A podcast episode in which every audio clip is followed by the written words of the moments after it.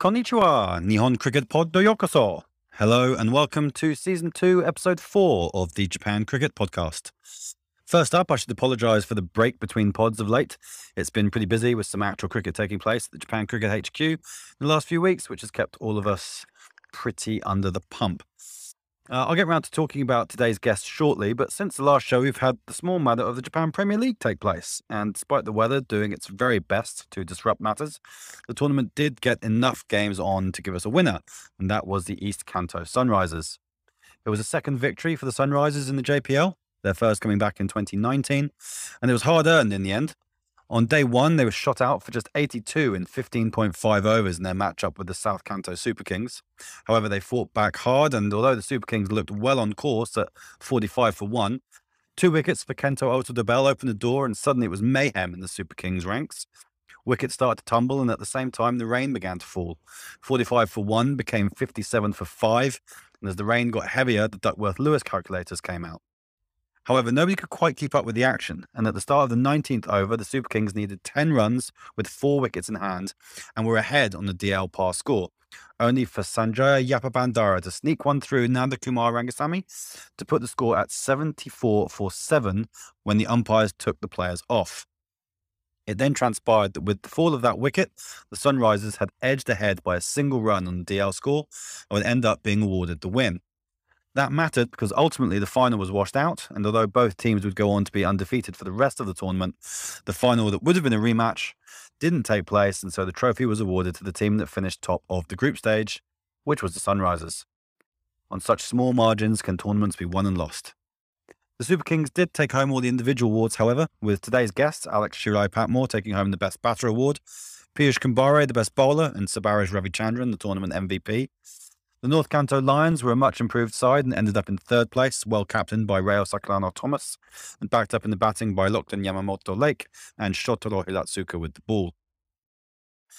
Away from the JPL, the Japan Cricket League Division 1 has been beset by rain as well since I last recorded. Round 3 managed just two matches out of six, uh, with Tokyo Rangers coming out all smiles as they managed to knock over the Tokyo Falcons by five wickets chasing down the Falcons' score of 179 all out. Kasun Ganesh with 3 for 16 for the Rangers, and Anubhav Srivatsava making 52 for the Falcons. A half century from Saqib Hassan set the Rangers on their way, and that win puts them top of the table despite having played a game less than most other teams. Early days, of course, but they have made a great start to life in Division 1. In the other match to be completed, the Alpha Quashers earned a good win over the men in blue, mainly thanks to an outstanding opening spell from Gurman Singh, who bowled his full eight overs on the trot, which included five maidens, and he picked up two for seven, as MIB were reduced to 32 for six in the 20th over. There was a recovery of sorts, but a total of 132 is rarely enough in the top flight, and 39 from Rohit Kasari was enough to lay the foundations of a successful chase for the Quashers, who got home with three wickets and more than 10 overs to spare to earn a valuable bonus point and a first win of the season. As always, I like to take a glance around the other results, and there's a lot of T20 stuff going on in the Japan Cup, which can all be followed on the JCA app. So do download that if you haven't already. Uh, one game that really stood out, though, was in JCL Division 2 between Kawasaki Knight Riders' first 11 and the Wyverns' second 11.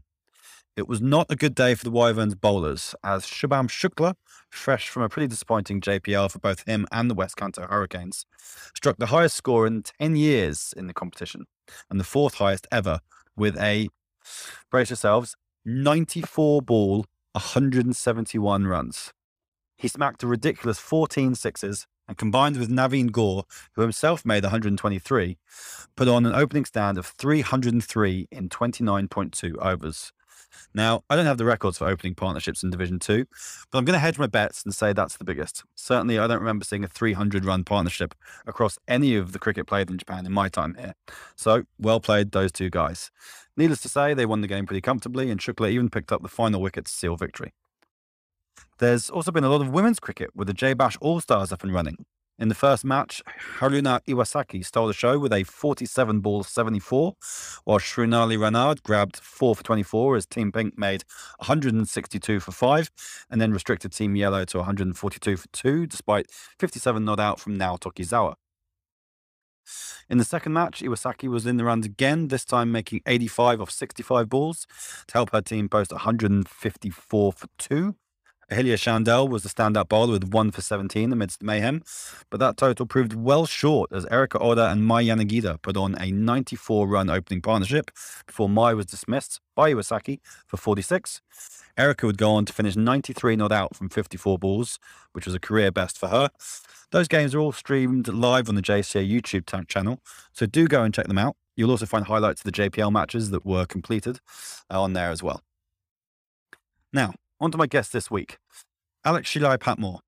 This interview was recorded back in the depths of winter, and it turned out to be, I think at least, quite a significant one, as Alex hinted that he was keen to return to the Japan national setup, and that led to some further conversations along with his attendance at the Japan national squad trials in March, before he was indeed brought back into the squad in April, which is the first time I think in around eight years. At that time, just nine players were named ahead of a hectic schedule of JPL cricket, followed by a three day training camp during Golden Week. And the final squad was announced last week, which seems to have got people talking and created a bit of genuine excitement around the talent available to Japan at the moment, which can only be a good thing. Uh, do go onto the JCA website or socials and have a look at the squad. 24 players have been named this time. And uh, yeah, should be a busy season ahead. More on that for another time, though. Uh, but for now, do enjoy hearing Alex's story. It's a bit longer than most of my episodes, but given Alex's experiences, I think there's plenty in here for anyone interested in the Japanese game. Right then, I'm joined today by a cricketer who has quite the CV in Japan cricket circles. Since the Japan Cricket League Team of the Year was formed in 2015, uh, this player has featured six out of seven times in the 2013 Japan Cup finals, he was named player of the tournament. He's been the Japan Cricket League best batter three times 2015, 16, and last year in 2021 when he averaged over 100. He's Japan International Cap number 66. Mr. Alex Patmore, welcome to the Japan Cricket Podcast. Thanks for having me, Alan. Uh, pleasure to do it. Cool. Well, mate, let's um get straight into things. I like to start at the beginning in these chats. So, why don't you tell us a little bit about your early life and your background, of where you were born and uh, where your parents are from, and things like that. Yeah, so try to keep this as brief as possible. Uh, I was I was born in Japan, born in Tokyo, um, and uh, after nine months, uh, my family up and went back to went back to the UK. Um, my mum's uh, Japanese, my my father's father's British. They met over here, um, had my sister nine years before me, so they, they they were living here for a long time. So no real memories of Japan in the early days then. Uh, no, my first memories would have been probably about five or six years old when we came back for a family trip. So, did you come back and forth a bit as a kid? Uh, just a couple of times, um, but yeah, they're sort of um, really memorable sort of uh, family trips um, back uh, a totally different place to, to growing up in the UK, obviously. Mm. Okay, so when did you come back to Japan then? Like, when did you move here, sort of full time? Um, so the first time I came back as an as an adult, um, I'd just um, I'd finished university. I got my teaching degree, taught for a little bit in in the UK, and just wanted to to come out. And I'd never lived outside of uh, the UK, so I wanted to experience living in another country and and also to sort of uh, connect with uh, some of my Japanese roots, which mm. apart from a couple of family family visits. Um, I didn't really have. So uh, I came out in uh, 2010 for, for six months, um, just as a sort of a gap year, um, and, and, went back to the UK. Uh, went and worked again uh, in in in Sheffield in in Yorkshire, um, but realized that uh, I wanted to spend more time in Japan, and and, and came back again uh, late 2011 again, which was supposed to be for um, perhaps a year and, and here we are in 2022. So common sounds, common story, I think, for sounds familiar, many, many of us. Cool. Okay, so then let's talk about your cricket background. Uh, I'm guessing you, you learned all your cricket in the UK. So can you tell us a bit about your earliest memories of the sport and when you first picked up a bat? So uh, I've been told apparently that um, even you know as, as a toddler, I'd just sort of sit there on on on the sofa watching watching the Test cricket with my dad mm. and granddad and, and family. So don't have any memories of that. But uh, one first, one of my earliest memories, I think, is uh, coming back from the supermarket with a, a little plastic or, or, wooden cricket set that you can buy in, in, in shops in England. Just you know, sort of three stumps, uh, a little bat, and a tennis ball uh, painted, and just playing in the garden with that all day. Must have been sort of maybe three or four years old or something, something like that. Apparently, I played in the garden all day. uh, got heat stroke, was in bed the next day with a high fever. And then um, the following day, I was back out in the garden. So um, it was my first, yeah, before before any other sports, football or um, anything anything else. Uh, cricket was um, the first thing I got into. So. So you would have come through the English system then. Um, I guess there's probably quite a few of our listeners who don't really know how that structure works. So why don't you tell us a little bit about your playing career, if you like, in England through till I guess university before you, you started traveling again? Yeah, you're right. I don't think there's too many uh, players in Japan who have come through the English system. Maybe more sort of Australia, New Zealand, and people you've had on your podcast talk about um, those those systems. So um, it, it, really varies as well, depending where you are in, in the UK. Uh, so I grew up in Norfolk, which is uh, a minor county. Um, you have sort of the 18 first class county counties in the in the professional system, um, and and then you have um, all the others uh, known as minor counties. I think they've been rebranded to national counties or something. Have they? I might miss that because yeah. yeah, I mean I'm from Cornwall, right? So Cornwall is very much a minor county as well. I can't remember if it was Cornwall, but uh, I think Devon is. Uh, mm. Devon always quite quite strong minor counties, um, as Norfolk as well. So um, yeah, growing up in Norfolk, it, I think the rest of the country sees it as a backwater, uh, not, not not just for cricket as well, but lo- lovely part of the world. Um, with actually um, one of a really really strong sort of cricketing setup throughout the uh, throughout the region. So um, I went to uh, went to state school, so there, there wasn't really much cricket there, um, and my cricket was introduced through um, through local clubs. So I, I started out as, at, at the most local club, maybe about six or seven years old. Um, got taken along, and then went to went to one of the sort of the when I was about fourteen, I think. I went to one of the sort of one of the bigger sort of regional clubs um, uh, in Norfolk uh, called Vauxhall Mallards, and uh, they, have they've, they've had quite a few players come through um, through the system. Played played there until I went off to university in Sheffield um, and joined a joined a cricket team uh, in up there uh, called Sheffield Collegiate, which has had a had a few notable players down the years as well.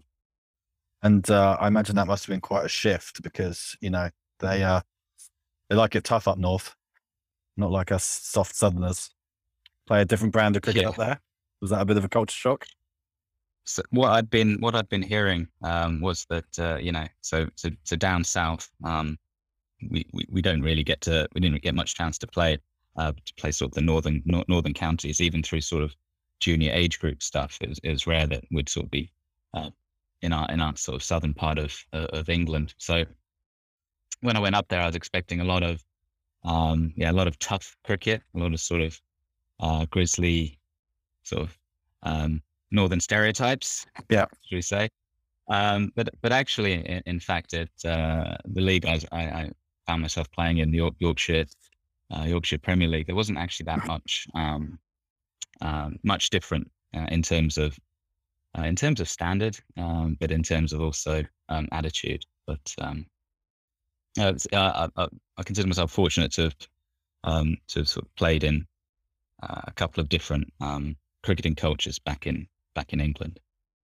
Over here, you've always been a, a wicketkeeper batsman. Was that always the case? Were you a keeper first, or were you a batter first, or how did that evolve? Um, well, just just being a since young, just you want to kind of do everything uh, when you're playing in the garden. Um, so actually, I I made my I got into the um sort of the, into the the Norfolk the county age group system as a, a leg spinning all rounder. Okay. Um, so my first my first game for Norfolk, I was selected uh, to bowl bowl leg spin, uh, and I came in at number nine. So I was a batter number nine, and uh, ball. I think I took uh, maybe one for 20 odd off uh, quite expensive, but um, we had a collapse and came in and sort of um, guided us over the line. I still have quite vivid memories of that that first game when you, you get you get sort of the uh, you get the, the, the county shirt and, and the cap and yeah right. Think this is think you're walking out to play for Test cricket or something like that. It's a big big moment for for a ten year old. So oh definitely yeah. Did yeah did the leg spin and tried to try to do everything uh, for as long as possible, leg spin, keeping wicket, and and batting as well. Um, and then finally yipped up or gave the leg spin away around about 14 or 15, and it's now absolutely dreadful. That sounds very familiar. I have a very similar tale of my own. I was very much a leg spinner in my early days and had a fair bit of success. And then, yeah, got the yips at about 16 and uh, went back to the very military mediums, which uh, have not been seen for quite some time, thankfully. Um, but yeah, so then you you've been opening the batting over here. Is that was that a gradual process that you kind of worked your way up the order? Uh, I think the first I'd never I'd see myself as uh, as an opener when I was a, I was a kid, and um, the first person, the first time I was I was put into open, I think it would have been for Norfolk under 12s. Uh, I'd been a middle order batsman uh, when I the year before, and they just saw something in me before I saw it in myself, and um, shoved shoved me out to open the batting, and just remember being incredibly nervous about it, not wanting to do it. Um, but it, uh, from then on, um, people people saw something in me that they thought, yeah, I could I could go in and sort of back in those days with the red ball, see off the red ball, and and and, and get through and um, build a platform in in those longer forms of cricket, whether it's 40, 50, 55 over cricket, stuff like that. So, um, yeah, it was a gradual thing. I, I don't think it was natural, but uh, it seems to be where I've, I've found myself for most of most of my playing career. Yeah. So your club cricket in England, then, what were you predominantly playing? Was it long limited overs games, like you know, say 55? We used to play 60 over games in England at one point. I think they even played 65 overs at one point. But um, did you play any multi-day cricket, or was it predominantly limited overs? Yeah, so there isn't just sort of one. I think there's there's more drive towards like homogenizing the, the system in, in England these days with 50 over cricket um, played on Saturdays in, in league cricket.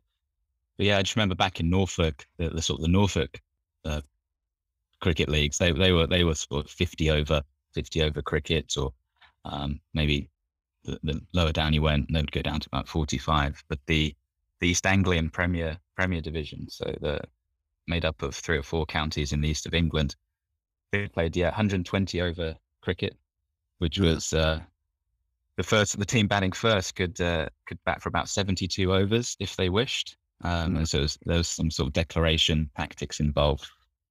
Um, and then up in, in Yorkshire, in, in the Yorkshire Premier League, it was 55 over cricket when I was playing. So quite long days. Um, yeah. Taught you how to build an innings. Mm. And then a bit of bit of two day cricket came in um, with the county stuff uh, around I think under 17s. Um, they play a two day competition. Um, uh, so so those those are always experiences when you're 17.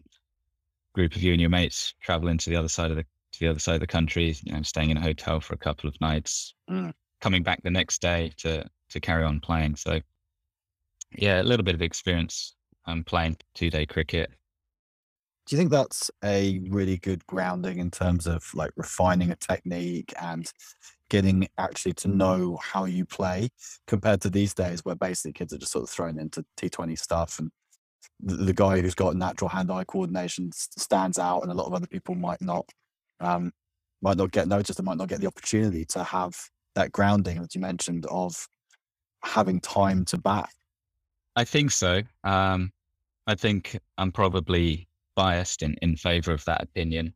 Um, when I grew up, T20 was it was you know it was a, it was a midweek uh, evening um, um, mm. play for fun kind of thing before any sort of professional uh, competitions started started popping up. So uh, I certainly think so. I think it it to me that's sort of the uh, purer form of cricket, um, and I think sort of the the, the newer stuff uh, might have been slightly left behind um, with it. So definitely in terms of what it mm. what it builds in terms of perhaps character. They always talk about you know Test cricket being um, sort of the ultimate test of character, um, not just skill, but even with 50 over 50 over cricket, um, longer form cricket, I think um, it, it it builds up not just um, a desire to sort of see the ball crashing over the boundaries and and things like that. And I think it uh, teaches sort of patience and and sort of how to construct an innings. Definitely. Yeah, kind of stuff that cricket was always kind of held up as, you know, being the, the best example of, isn't it? Of those those kind of patience and waiting for the right ball to come along. Whereas these days, it's doesn't matter what the ball looks like; it's got to go. I'm I'm careful to to sound too much like a dinosaur, and, and things were better back in back in my day. but uh, certainly, I, I even even even playing today, um, I feel I feel I know more about cricket when it's um, the forty over or longer formats than than the twenty. I'm still mm. sort of trying to trying to come to grips with it. Anyway, we'll fast forward a little bit to cricket in Japan. Um, so you said you came over here kind of permanently around 2011. Was that when you kind of discovered cricket in Japan? How did you find out about the game here? Were you expecting anything to be here when you came? So the first inkling I had of there being cricket in Japan was, I think it was about 2000 2008. And I was, I was watching the, a test match between uh, England and I think it was South Africa. It was just on the TV. And I think it was at Lords, and maybe there's other people who can verify this, but they they they panned to one of the um, the the boxes at Lords, and the commentator said, "We have uh, the J- Japan national cricket team uh, in attendance today," and just uh, I, I couldn't believe it. I, I never um, could have imagined um, that there was cricket in Japan. So that was the first um, inkling that uh, I had that there was cricket in Japan. Um, and so when I when I came to Japan, I, I, I did a quick Google and um, just contacted um, the JCA um, and said that, um, hey, um, play cricket in England. I've got Japanese um, heritage. Um, is there anything available? So first, first thing, I think uh, Alex Miyaji, he met me near Tokyo Station, um, introduced himself and explained about cricket in Japan, and um, and things went from there. Uh, I've got two two early memories. The first one is a, a Japan national training session on the roof of Nishimachi International School in, in downtown Tokyo. And it was at night, and you sort of the Roppongi skyline uh, as a backdrop. And I remember just sort of standing there with uh, getting ready to play cricket and thinking how, how crazy that was. Um, so that that's bad, isn't it? So yeah, that and uh, and your other earliest memory? Uh, and the other the other earliest memory would be my first first game down at Fuji for the Wombats. Uh, that must have been a couple months, couple months later, uh, in early early April. So, how did you end up playing for the Tokyo Wombats, and what are your earliest memories of being in that team, being part of the club? So it goes back to the uh, Nishimachi training session that that uh, I went to, and um, at, at, that training session at the time uh, was a uh, a big burly Australian from Perth called Jared Shearer, um, you might have heard of him. And I got chat- Grumpy Wombat. Got chatting, got chatting away to him, and I'd explained at the time. Uh, he might have mentioned this in in his podcast episode, but uh, I got chatting to him, and I'd explained that I was thinking about perhaps joining joining Adore, uh, one of the other clubs there. And uh, he said, uh, "How about you think about the Tokyo Wombats? We're a predominantly Australian team. Come and come along and, and have a go." So that's that's the path I ended up taking. Could have been a very different uh, path or, or last 10 years mm. um, had I not followed uh, the Grumpy Wombat. And yeah, a couple months later, there's a there's my first game down at Fuji against Adore, as it turns out, um, which was which was very interesting. Um, we got rolled for 100. And, tell us about that game. Um, so just for any player coming to Japan, the first you know I see it every time we have new new members join every year. Um, jumping in the jumping in the van, heading down to Fuji, um, stepping out and, and, and, sort of seeing the Fuji back, backdrop and scarcely believing you're about to play a, play a game of cricket in Japan. So it, it's all quite surreal. Um, and then playing against a team of, of Japanese players as well is, is again something that you don't expect to to ever happen. So it's it's all quite surreal. It's all scarcely believable. Um, and then we we go out to bat. Uh, I think I was I think I might have been opening with with Jared, um, which again was an experience in itself. Uh, never been used to even leave, leaving a couple of balls outside off, off stump through to the keeper and, and being encouraged and um, being told I was doing well at the other end isn't isn't something I was used to in, in, in England. sort of the uh, sort of the constant commentary.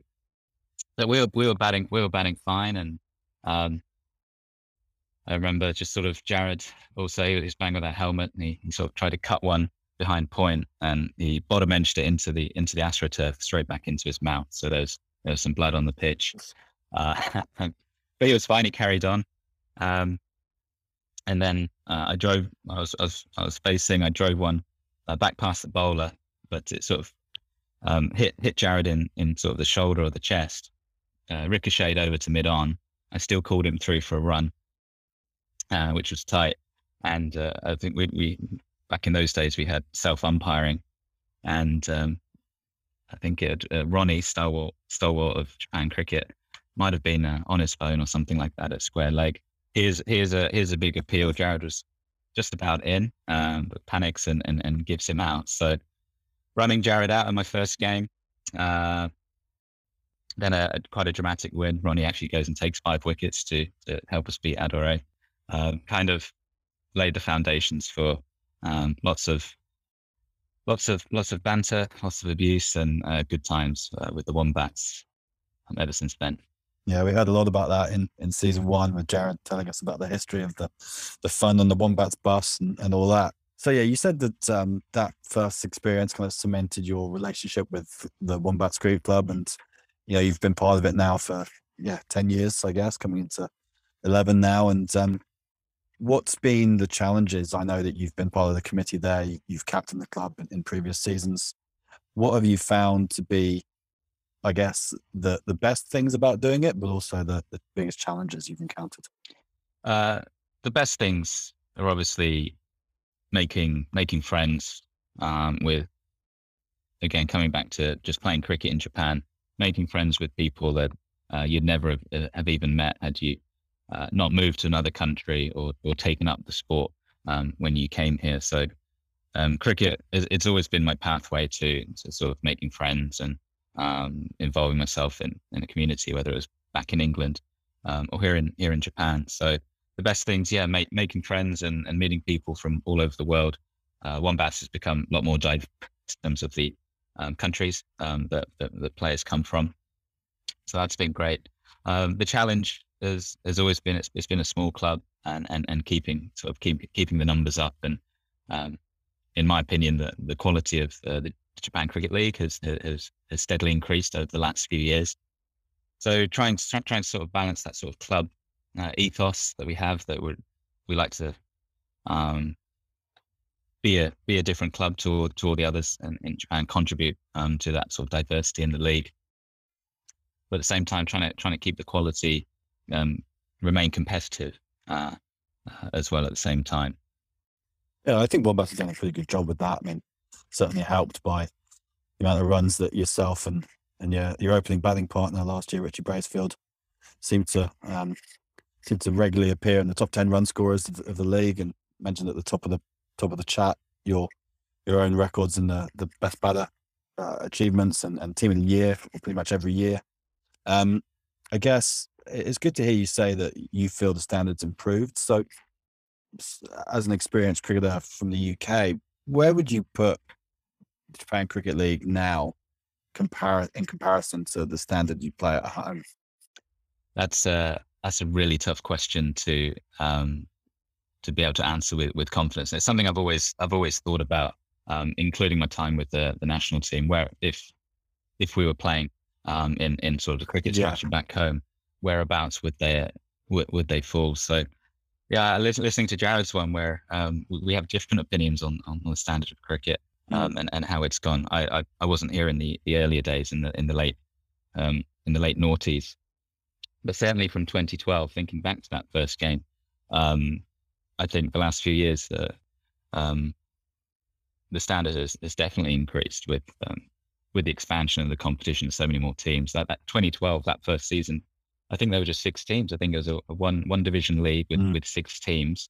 Um, and now you know you've got a three three division competition with practically yeah, about, about 30, 30 teams this year. So not not to say that all of it all of it is is is, is improved, but um, definitely I think uh, that the, the the top division, not just in terms of quality, but in terms of how it's run and organized, um, I've seen sort of big big improvements. Um, where it would fall, um, it's it's really hard to say. I was I was thinking about the um, that some of the national stuff and playing against sort of Papua New Guinea, which was probably the highest ranked team Japan um, usually gets to mm. gets to play against.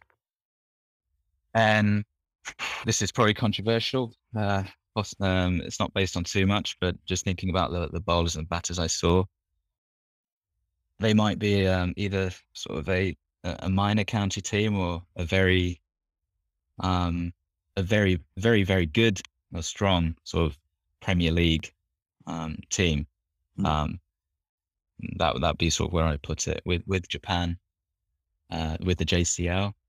I think it's it's difficult, right? Because you, you look at the JCL and there is every club has got at least two or three really pretty good players now. So I think if you're picking a, a JCL best eleven, you know, it would be good to see how that would go, whether that would be able to compete. You know, minor county standards is, is an interesting um, sort of place to look at it. I guess Premier Cricket in Australia, or maybe maybe a step below that. It's always interesting just to get people's take because um, you know a lot of people playing here haven't seen cricket outside of either Japan or just Japan and their home country. So it's always interesting just to get other people's takes on that. Um, I guess from someone who has been around now for the best part of 10 years and, and seen the changes and seen the improvements in the structure and the growth, as, as you mentioned, where would you like to see the game go next in Japan? What what kind of structures would you put in place, or what tweaks would you make to, to try and improve things? Yeah, having um, having seen it come come so far in the last few years with um, more divisions, more teams, uh, more strength in depth. Um, as, as, as you mentioned, that it felt like back in the day, you know, if you if you if you saw off one or two bowlers, you could sort of cash in on the sort of the second, third change bowlers. Same with some teams that you felt if you had one bat, you got one batsman out, you sort of into the tail from four or five. So teams definitely bat and bowl. I, I think um, further down um, in, in in Division One anyway. As for what I'd like to like to see uh, in the future, it's it's hard to have sort of a on, on the one hand, there's sort of a wish list, or wouldn't it be great if, you know, that some, some, some things might not be sort of realistic or achievable, like more grounds, sort of having a ground in, in Tokyo or Yokohama would be, hmm. um, and a sort of a pavilion and a clubhouse and all those sort of those facilities. What I what I would like to see is perhaps um, the diversity um, maintained in the league. I think that's that's that's one thing um, that's unique to playing cricket in Japan is that you could play against the Wyvern predominantly Japanese team. Um, you've got several sort of Indian teams that you can play against as well. So coming up against different um, cricketing cultures in Japan, I think, is a unique selling point of playing here. So I'd, I'd, I'd hope that in the future that there's still there's still a uh, teams or, or players from from all over the world, and I'd like to see that maintained. So just yeah, diversity of yeah, cool. Indian, Pakistani, Sri Lankan, Bangladeshi, Australian, Kiwi, um, just people from everywhere playing in Japan. I'd like to see that continue, um, and, and and maybe some clubs, including the Wombats, keeping keeping sort of a, a unique culture as well. I think that adds to, to the richness.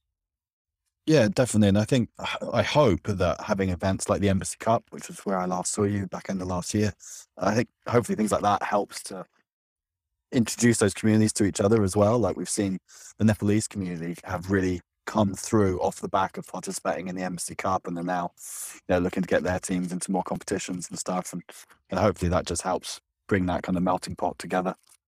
Um, okay, moving away from from the off field and back onto the on field stuff. You had a pretty good year last year. As I mentioned at the top of the show, you averaged over 100 in the JCL. Um, prior to that, it had taken you quite a long time to score your first 100. You seem to be getting a lot of 90s. Uh, and I remember you mentioning to me after you got that that first one that it was good to get that that monkey off your back, as it were. Um, was that something that had bothered you getting that first 100, or are you easier on the uh, more focused on the team results and the personal milestones don't bother you that much?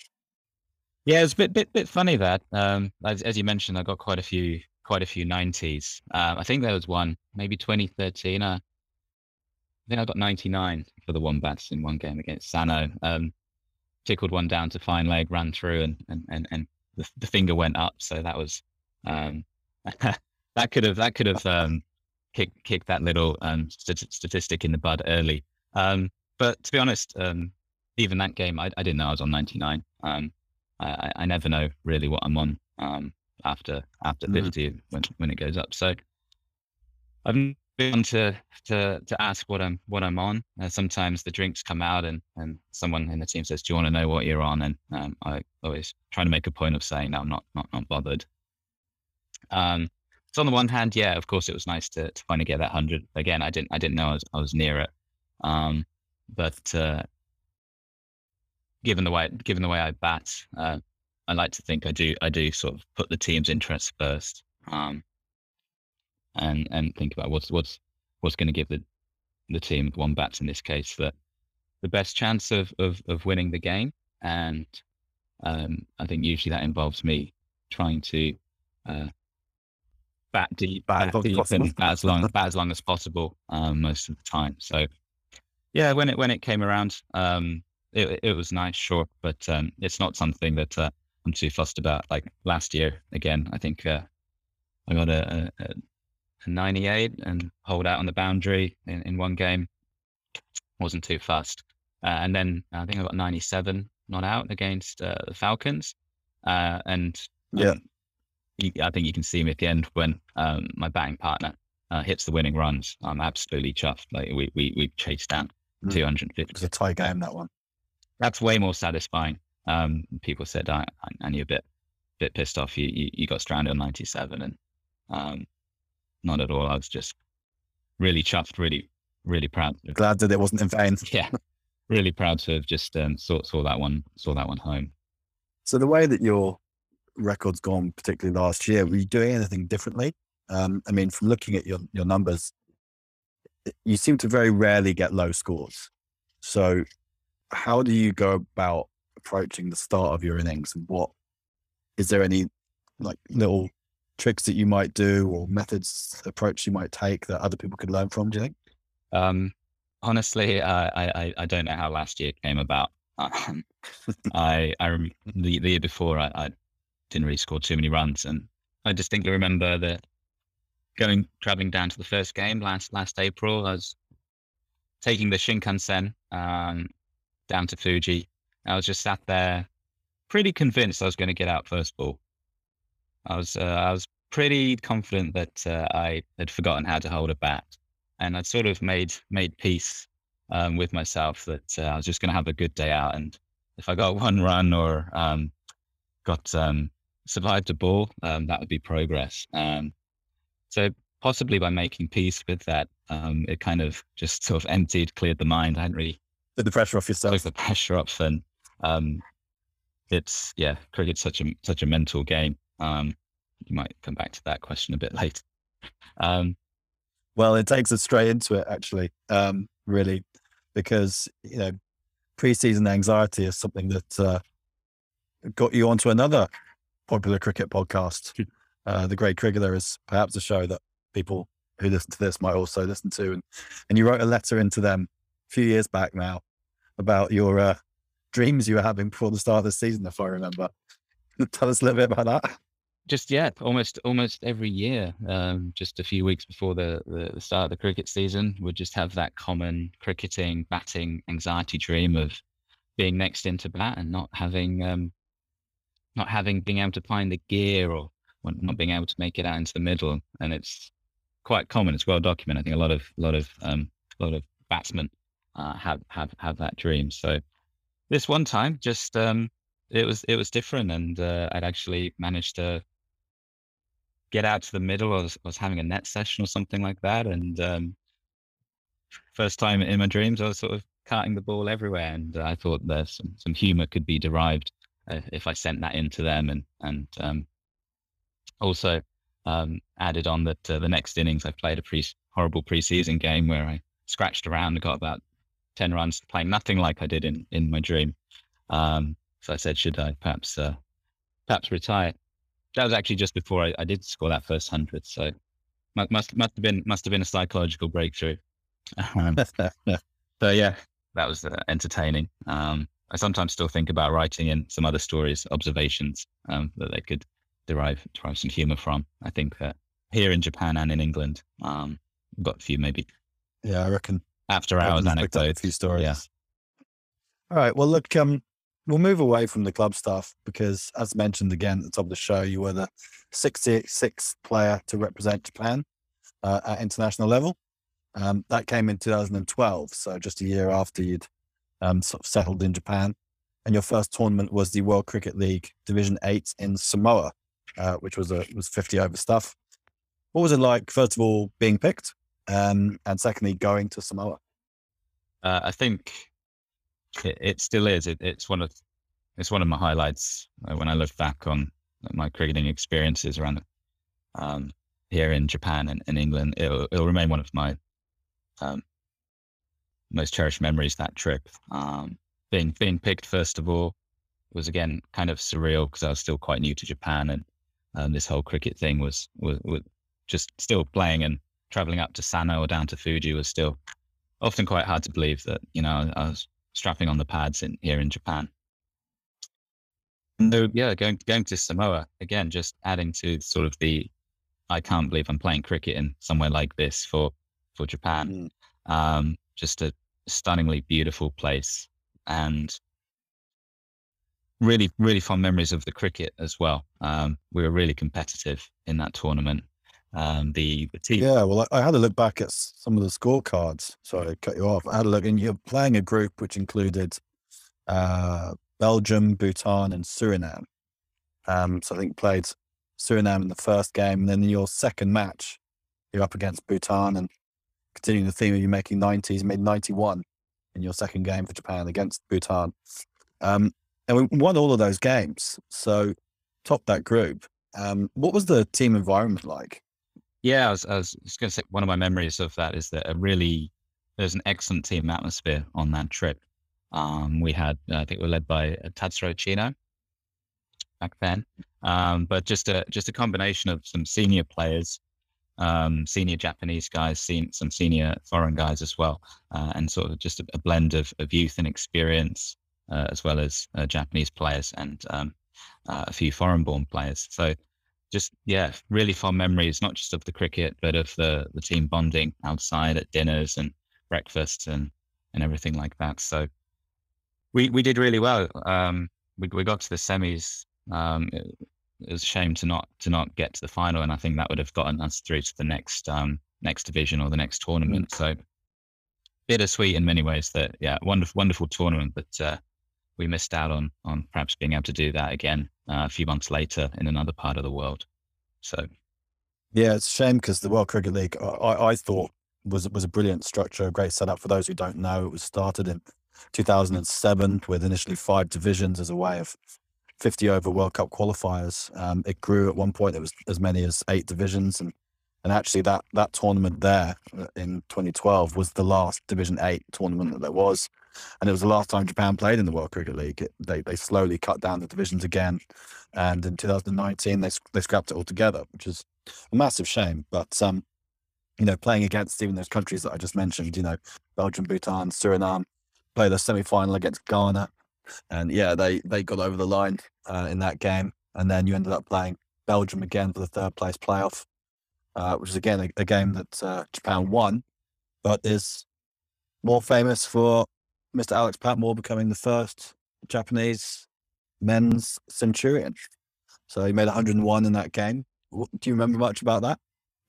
Uh, yeah, I, I, still remember that, that, that, there might have been something to play. We thought there might have been something to play for in that game because I think the third place team uh, had there been another Division Eight tournament the following year, I think that was still up in the air. To win that game would have would have allowed us to have stayed in Division Eight. I think the the finalists went uh, mm. up into Division Seven, so there was, although it was a, third place game, there's, it seemed like there might have been something to play for to to stay in division division eight for the following year.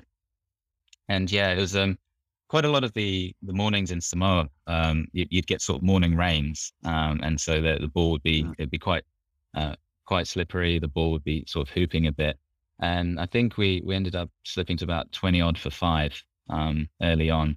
Uh, I think I opened that game, so just watching uh, just a just a bit of a collapse on at the other end. So there was no, no, real thoughts of getting a big score, just sort of trying to take it again, trying to take it as deep as as possible. And I think I ended up uh, putting on a few runs with uh, Alex Miyaji. I think he might have been batting about seven. and um, we sort of steadied the ship. I'm going to pull up the scorecard. So yeah, you've opened the batting, and he has come in at seven. Correct. Alex has made 28 of 79 balls in that game. Um, and you guys, yeah, 39 for five, and you guys put on 121. Right. So yeah, I remember. Yeah, we were in, we were in a a bit of bother, and it was just sort of uh, let let's sort of not think about um, getting too huge a t- target and just sort of batting batting time, just ticking, keeping the scoreboard ticking over, um, working up in sort of partnerships of ten run ten run targets, and so yeah, the, I think the conditions got a little bit easier. Um, bowlers may be tired, and um, just just sort of stuck it out quite quite quite close to the end. I think. Um, so yeah, I, I that, that's that's again something that um, I I'm, I'm quite proud of. Um, doing that doing that day was not just to get the hundred, but um, it was more satisfying to sort of dig the team out of that hole um, and and get it, which allowed put us into a position to to win the game. I think we won by about maybe twenty odd runs in the end. Won by ten runs, 10. and uh, a young a young leg spinning sensation by the name of Makoto Taniyama took five for fifty five. Yeah, I remember. remember Getting Japan over the line. You, you finished that tournament um, as leading run scorer. You know, played against uh, some, some handy players in that tournament. Um, so coming out there is obviously quite impressive. Uh, I guess be good to know how satisfied you felt off the back of that, but also any lasting memories from that tournament, uh, from any of those games. Yeah, it, it, it was satisfying to again bittersweet. So knowing knowing that um, you're that you did contribute to a couple of uh, wins for Japan, um, that was that felt very good. But at the same time, um, in in in, a, in the most important game, the semi final against Ghana, um, not being able to get in and uh, get us over the line um, was a, a, big disappointment. Um, but yeah, looking at the teams, not just the ones that we played, but in the other side of the draw as well.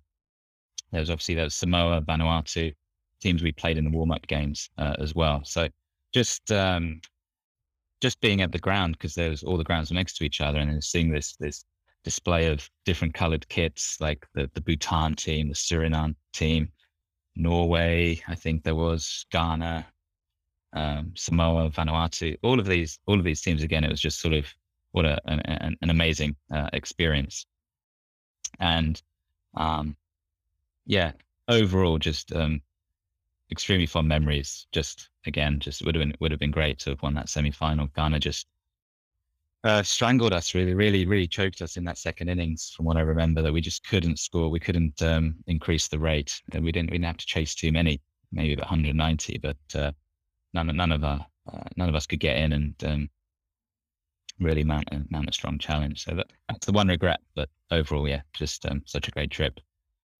I have one other one other regret. I have one other regret that um, um, that came just before the the Bhutan game uh, in the group stage. We had a we had a day off. Um, we had a rest day um, the the day before the Bhutan game. So I took the opportunity to go snorkeling uh, near the hotel in absolutely beautiful, you know, South Pacific tropical waters. Um, you don't get too much of that uh, in the North Sea growing up in England. So wanted to go out. I wanted to snorkel, see the coral reefs, all the all the fish and that. So beautiful, blazing hot, sunny day. So I go, I go in, I get this get the snorkel rental, and uh, don't worry about the sun cream because hey, I'm going to be in the water, right?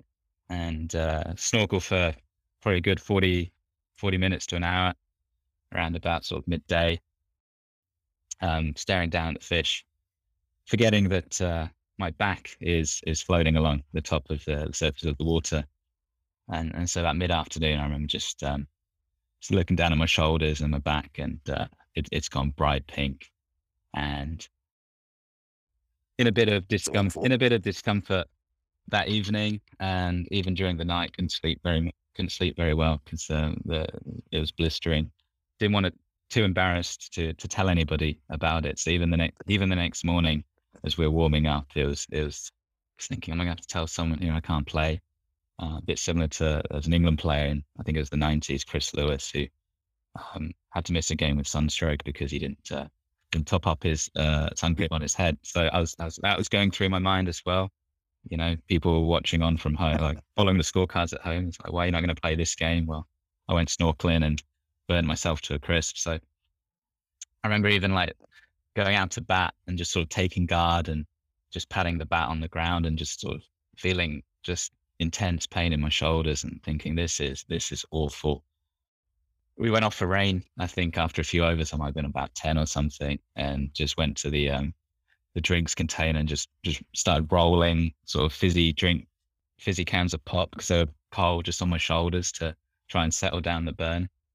But I think probably that um the feeling of embarrassment kind of made me more determined that I had to prove something and, and actually go and score some runs. So I managed to get 90 odd, I think, yeah. um, off the off the back of yeah burning my burning my back to a crisp. Well, that's that's pretty impressive. All right, so then following on from that tournament, the next one came pretty soon. I mean, that was September 2012, and in sort of January, February, I think it was in 2013, there was a T20 regional tournament um, in Auckland this time. Um, and this time, you know, I guess perhaps perhaps tougher opposition, perhaps a less favorable format for Japan. Um, one four, lost two. Um, you got a half century against Indonesia in that event. Um, a couple of things I'd like to ask around that. I mean, what was it like, first of all, playing a second tournament so soon after the first one in a different format?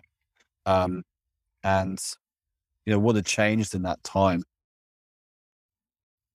um firstly I, it for me it was just exciting i'd i'd, I'd love i'd love the experience in samoa so much i was really looking forward to um to having another go um and and, and to seeing another country as well i'd never been to new zealand before uh, what changed in, in those those few months? Um, I think we, well we had um, a couple of the senior Japanese players um, Chino and uh, Amigo, I don't think uh, were able to go on that trip.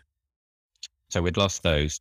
Um, and then some some rules had changed where the, the foreign born players weren't weren't able to go as well. So um, which from the previous trip was Jared Shearer, Daniel Mee, and uh, Hanif Khan. So they weren't on that trip as well. So that that team, the nucleus of the team that had done so well in Samoa, was was was kind of was kind of taken out for uh, for different reasons. And I was I was a big believer in. I think Japan's gone back to this recently, and, and you know, if if you've got while preserving the the Japanese identity of the team, having having two or three committed uh, foreign-born players who've, who've, been here for a long time can raise the overall overall standard um, of it. So we went into that tournament with a really inexperienced young team. Some of the names now look um, look quite impressive, like Taniyama, I think, and possibly Takada, uh, and a couple of others who've gone on to better things. But at the time they were 16, 17. So mm. Going up against, I remember Fiji, for example, it was, it, it did seem sort of men against boys. Um, and referring back to those foreign born players, we just lacked, uh, lacked depth in the batting um, in a big way. Mm. So that was a, that was a tough tournament. Um, I, I ended up finding myself captaining, I think, that, that uh, in that tournament. So it was quite, um, quite a, uh, quite a turnaround from from Samoa a few a few months before. Um, so still an enjoyable trip. Um, again, to be able to see another country. Uh, I had fond memories of a day out with um, uh, Takaro and Satoshi Nakano. Um, we, we, we, we took a day out um, on a rest day. I went to Waiheke, Waiheke Island um, and, and, and spent a day around there. So again, an opportunity to see another country, um, play against, um, again, an opportunity to play against Papua New Guinea, for example. So it's kind of nice to know you played against a team that made it all the way to the World Cup last mm. year as well. So some fun memories. A lot of the same players as well, probably. Yeah, they were they were still up and coming then. So yeah, fun memories from that trip. But yeah, much much tougher.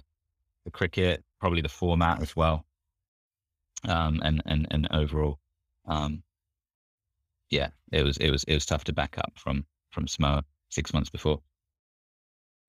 Mm. And that ended up being your last tournament for Japan. Uh, you weren't able to go on the 2014 trip to Lismore. From what I remember, sort of work was you changed jobs, I think, and having some challenges. I mean, I look back at it now, and in the space of what 15 months, Japan played three international tournaments. Um, I think we've played three international tournaments since then, um, in like eight years. So there was certainly a lot more cricket being played back then. And, and how much of a challenge, as you got older and, and sort of settled into Japan and, and into a, career, how much harder has it been to balance sort of cricket and work? Yeah, I think even in there was also a tour in 2013 to England as well. It wasn't an official yeah, tournament. It was, so, yeah, it wasn't an ICC tournament, but it was just a tour. Yeah, there's, there's yeah, uh, tournaments and, and trips were coming thick and fast at that time. Um, so when I when I played in in in, in Samoa and, and Auckland, um, I was yeah, it was my first year of, of being in Japan.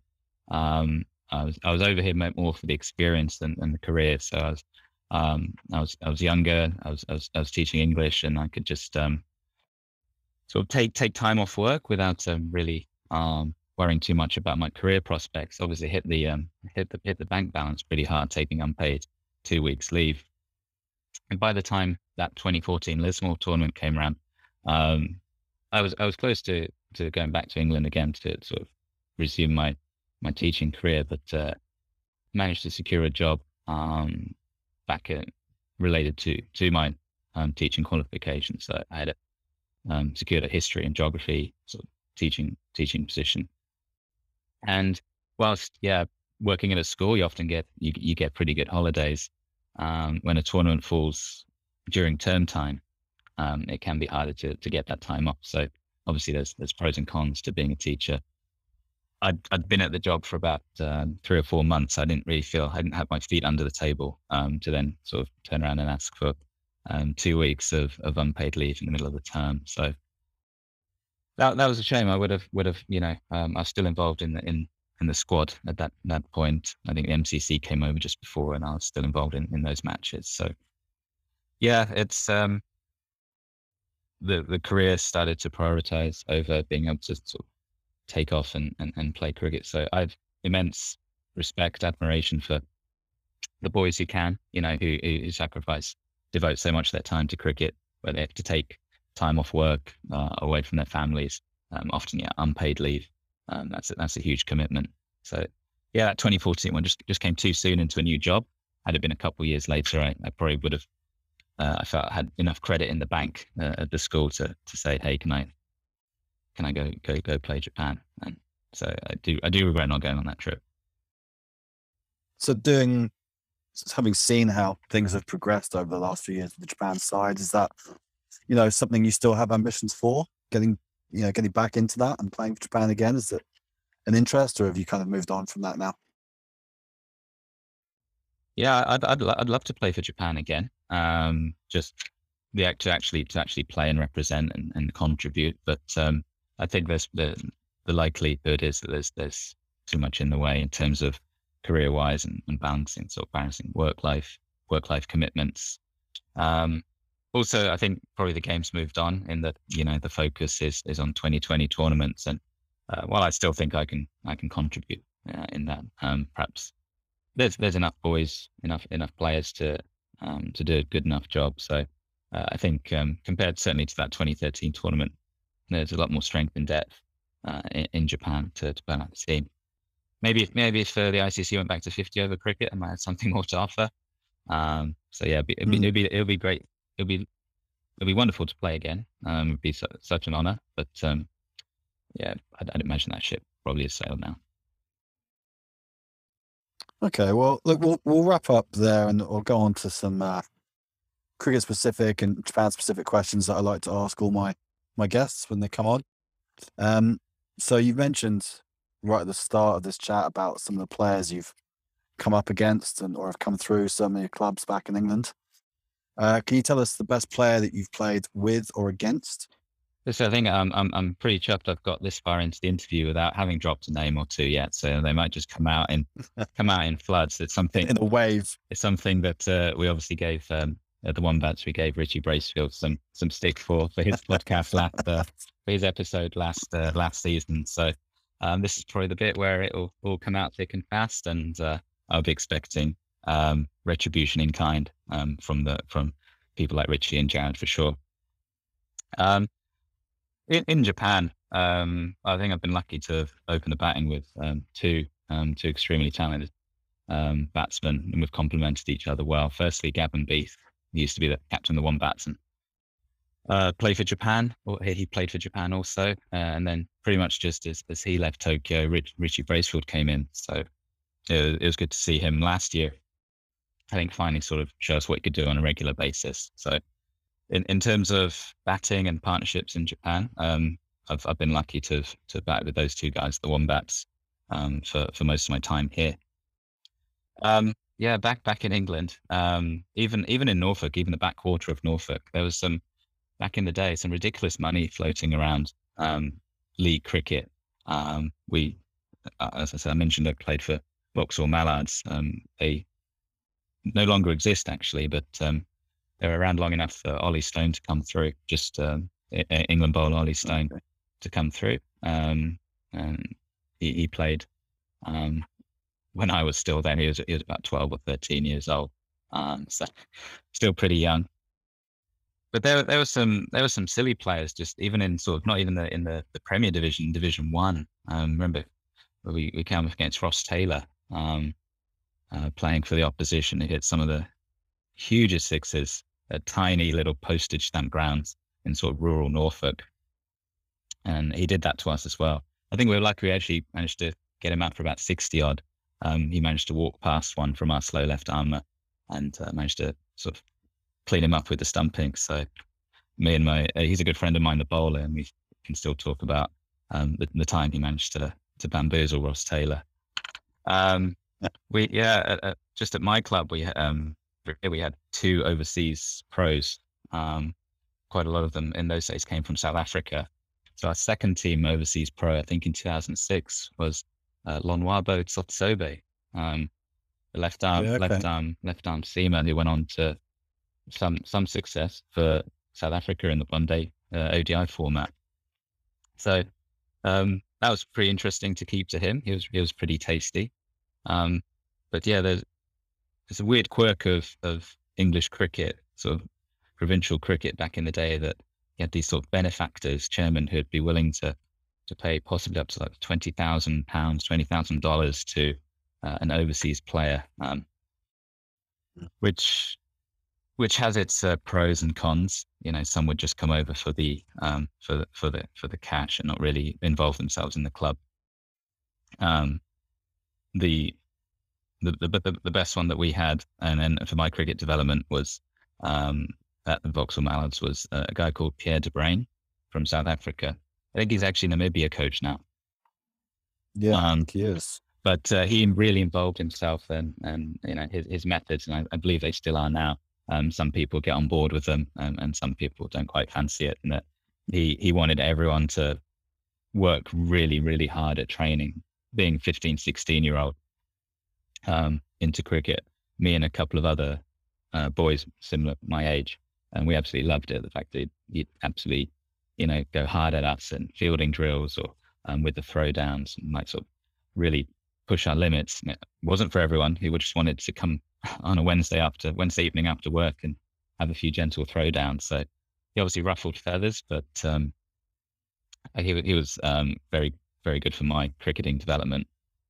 Um, and then when I went up to went up to play in Sheffield, um, playing in the Yorkshire League, uh, I was lucky enough to to play at a time when a bunch of bunch of players were were, were coming through um, in Yorkshire at the time. So um, the likes of Bairstow, um, Adam Lyth, uh, Alex Lees, or I think Ajmal Shahzad as well. So all all of these sort of players in and around um, Yorkshire and who, who got uh, got a go for, for England. Gary Ballance as well. Um, can can say that uh, got to got to sort of see them up close from behind the stumps and how they went about about the business. And then at, and then at Sheffield Collegiate, I joined them when I was uh, I was I was 19 in 2007, and it was great timing. Um, they they they'd been quite a successful club. They sort of won the national club championship about five or six years previously, um, but their wicketkeeper had just retired or had just moved away for work. So I was able to go straight into their into their first team in 2007, and we had a we had a game um, uh, preseason game at Chesterfield, um, just actually North Derbyshire, um, and I, I turn up and there's a bunch of um, sort of grizzled older older men, older gentlemen, sort of in their late thirties. So they're a team that were sort of um, on on the on the on the decline then. And there was just uh, there was just a young lad in the changing room, looked about looked about twelve or thirteen, didn't think much of it, and we'd won the toss. We were we were, we were going we were having a bat, and um, he starts padding up, and I didn't realize he was actually playing for us uh, that day. It's like we were sending out a a 12 year old to, to, to play this first team cricket. Turns out he was uh, 16 and turns out he was Joe Root. So um, by the time I, I came out to bat at seven, uh, he was still there on 80 yard. And uh, even he looked like, uh, yeah, he looked very young back in the day. Um, yeah, I remember when he made his England debut, it was just constant talk about how young he looked. When I, I walked out to bat at seven or eight or something like that, he just sort of fixed me a look in the eye and said, "This is what we're going to do," and it was it was disconcerting. But uh, I think he was about fifteen or sixteen, but uh, it was the look in his eyes that uh, you realise, okay, there's there's something about this uh, about this lad. So yeah, I'd probably have to say um, it, it, was about three or four years um, seeing him come um, playing with him at Sheffield Collegiate. Um, and, and then seeing obviously what he's gone on to. Um, uh, uh again, I can look back on that and say that was a, a privilege to, to, play alongside uh, and sort of see that up close. Yeah, that's pretty cool. Any more up your sleeve, or are you, are you, are you done? yeah, should have. Uh, I gotta, I gotta, I gotta think about the abuse I'll be getting from from some people. So, um, try and try and leave it that. It's all it's all condensed into one, hopefully condensed into one segment of the podcast. But um, but on on the other hand, maybe some people, you know, they, they that's what they do want to hear. They, they, we all have sort of interesting stories. Oh, so, I, uh, I, think it is. I think it's great. Um, people don't know this sort of stuff, you know, about the guys that they're playing with and against in Japan. They've got experience playing with and against guys of, of that caliber. And you know, it brings me to my next question, uh, which I've asked everyone. I've had some quite good answers from this one. Is the best thing you've ever learned from a coach? It may not necessarily have been from a coach. It may have been from a, a teammate or or even just someone you came up against in, in a league game once? Any any nuggets of gold that you might have got from from anyone along the way? So I'll go back to that um, the, the the overseas pro player coach I had at Vauxhall Mallards, Pierre de Bruyn. Um, he also took on our um, our county age group as well, and uh, we we had uh, as a minor county, we often had an inferiority complex when we played against some of the um, first class county juniors and um, I think we're playing away at Leicestershire, um, who oh, watch out name drop. Uh, Stuart Broad was playing that day. Uh, we we had an inferior, inferiority complex against any of these um, first class counties. He saw that in us that we didn't believe we could actually go out there and, and perform on the field. So he pointed over to the uh, the Leicestershire group and said, uh, "Do you think there's anything different about you?" And um, reminded reminded us that they also um, performed um, natural sort of human bodily functions, just like uh, the rest of us do. And, and that's something I'd, I'd also like. Um, I don't know, maybe it's different now for, for Japan, but I remember back at uh, in in Auckland, um, I think we felt that against some of the teams. I remember just sitting at breakfast and the the Papua New Guinea team or the Vanuatu team would come down for breakfast, and a lot of the boys would sort of stare at them in wonder. And I think that would be I think that would be a, a good tip for many of the, the players here in Japan as well to remind yourselves that at the end of the day, it's it's 22 yards. It's it's play play the next ball on its merits. Don't don't sort of play the reputation. I'm trying to remind myself of that um, at times. Yeah, definitely. Okay, a couple of slightly random questions. Favorite shot?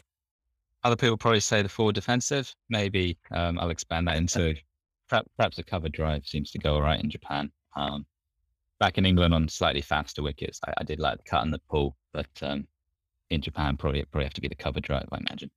Uh, your first thought after being dismissed? uh, first thought after di- being dismissed, uh, I think it it varies. Um, sometimes it can be sort of frustration with yourself, um, disbelief that you um, played that particular shot or didn't execute it right. Um, other other times, yeah, yeah, it, it can rankle. It, you can sort of uh, hold over you for, for quite some time.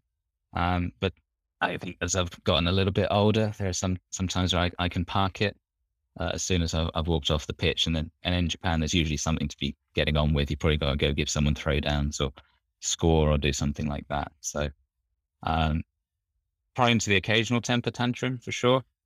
But again, in Japan, uh, you don't have changing rooms to sort of hide that behavior. Um, you can't hide it away. So, and you have to sort of keep it in check most of the time. Not perfect, but uh, most of the time, I think I just about get away with it. Real highlight? Uh, like um, just mentioned throughout this podcast, really, I'm, I'm just I'm I feel fortunate, privileged to have played cricket in a bunch of um, amazing locations around the world. Uh, back in England, um, just playing at some some some wonderful grounds. Same here in Japan to play under you know the foothills of Mount Fuji. The opportunity to play in Samoa and in Australia and New Zealand.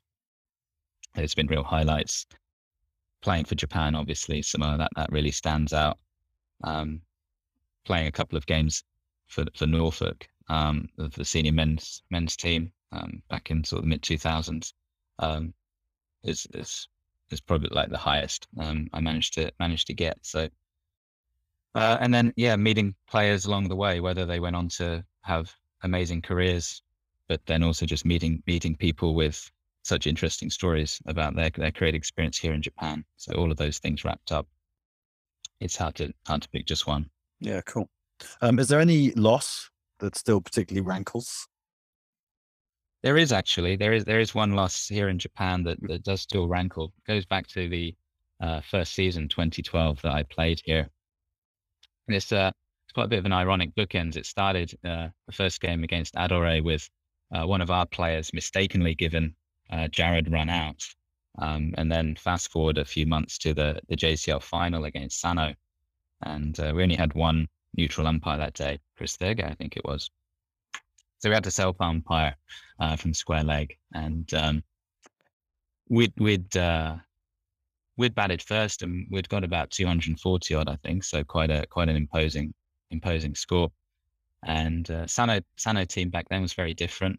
Um, but uh, Daniel Mee, uh, also of Japan, uh, national team fame at the time, uh, early on in his innings, um, he was run out by well, he was he was run out by quite a quite quite quite a distance and um, managed to uh, not through no fault of his own, um, still pick himself off, dust him down, and face the next fall, and went on to play a match-winning uh, innings. I think um, if you'd had the live streaming back up then, that uh, might might have gone a bit viral. So there are other ways to lose the games where you know a decision doesn't go your way, or you know someone nicks off and doesn't walk. And while you can you can feel upset about those, that particular one, um, and, and the manner of it does does rankle a bit. So would have been not not the first time that that, that particular run out has been mentioned on the podcast.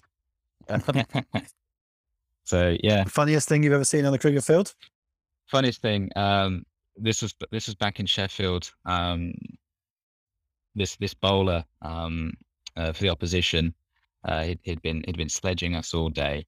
Um, he'd, he'd he'd he'd been sledging me as well as I've been batting. He'd, he'd dropped me um, at, at, cover, and then he went out to bat. He went out to open, got a first ball duck, um, and then you thought his his day couldn't get any worse. But he had to go and act as a runner for his captain later on. By the by then the game had gone, and he was so he was so cheesed off with proceedings that he'd forgot to ground his bat um, whilst their, their captain was was taking strike. So we got the message through to the spinner to bowl a rank wide, which I collected sort of two feet outside off stump and just went back to the stumps and whipped the bails off. And so the next five or six seconds, all of us with that that pitch of laughter um, a certain a certain kind of laughter where you're all you're all cackling at the um, hilarity of it all before firstly the batsman and then the runner realized what had happened. Um, i never seen sort of 10, 10 11 guys just falling rolling around on the pitch in, in laughter. At that point where you've got 300 on the board they're 100 for eight and then that happens. Um, it's it's um, delighting in, in someone else's misfortune is unfortunately part of cricket sometimes but after the game, it was all yeah, it was all good. He had he was able to laugh about it, and they they made him down the dirtiest pint I've ever seen as well. So um, he could see the funny side of it, and his captain did a, a couple classic a couple minutes later. Classic club cricket. I think you've answered this already. Favorite format to play and to watch? Yeah, just to to be able to watch the Test cricket. You're lucky in Japan with a lot of English uh, with with the Test cricket that it starts at 7 p.m. So you actually actually get to watch Yeah, more Test cricket watch. Here in Japan than back in England. 'cause It's always on at a at a good time. Uh, yeah, T20, I can take it or leave it. To be honest, Favorite teammate? I'm gonna have to say Jared Shearer, uh, just for uh, making the Fuji days worthwhile. Um, sometimes uh, he comes out with the odd gem every now and then. Can you name one innings played by someone else that you wish you could have played yourself? Uh, I know this is just sounds like picking your mates, but I think that's a common theme on on, on these podcasts. So uh, I'll I'll name check Richie Bracefield. Um, some of the innings that uh, he plays the other end makes my job uh, a lot easier as well. So he takes some of the the, the run rate pressure off of me. Uh, last year he was bombing quite a few. Uh, the Falcons game, he didn't he didn't get his highest score. He got 80 odd that day, but that, that day he batted and batted Mm. beautifully. Okay, we'll move on to some Japan specific questions just to finish things up. So you've been here over a decade now. What's your favorite thing about Japan? There's there's so much to there's so much to like about Japan. Um, just the thing that comes off the top of my head is is is is how how convenient everything is here. Um, in terms of you can feel safe. You you know when the trains are running. Um, and and, all of those things that perhaps when if I ever do leave Japan, um, I'll certainly miss. Um, you know, leaving my leaving my bike sort of unattended outside a, a outside a shop, and you know, having a high degree of confidence that it's still going to be there in uh, a couple of hours. It'll still be there. Any particular place, any one place that a visitor has to go to? if you're into your, your winter sports or you're into hiking in the summer, I'd, I'd really recommend going to Hakuba uh, in Nagano Prefecture. Um, it's got some of the best uh, best um, skiing or snowboarding um, conditions, arguably in the world. And then in the summer as well, it's um uh, extremely great place to go and get out of the um, get out of escape the heat. So I'll say Hakuba, Nagano, Japan. Still not been. Um, favorite food over here?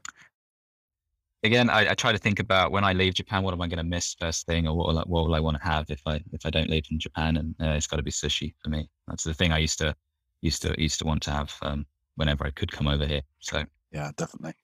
Uh, any particularly suspect food that you might have encountered in Japan? it's not a food per se, but uh, the first time I had amazake uh, here in Japan, that took me um, that took me by surprise. Like it's a real sort of um, fermented uh, rice liquor, and um, it was actually my it was at Hatsumode at um, Kamakura for the, for the New Year festival, and I went with my grandparents when I first got here, and uh, my grandfather passed me this uh, this this this this drink amazake, and uh, one sip of that, it, it was to try and get to the bottom of that cup was a real um, was a real effort and chore, and I didn't Longest. didn't didn't want to let him down, um, so I managed to just about finish that off.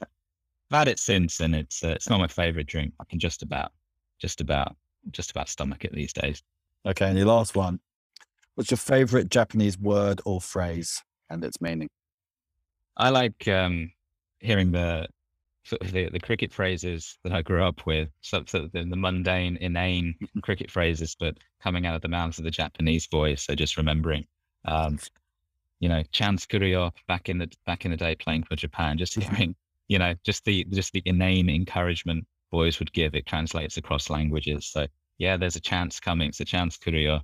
Um, shuchu, shuchu, like concentrate, concentrate. Just these these this inane banter that um, translates across across languages and cultures.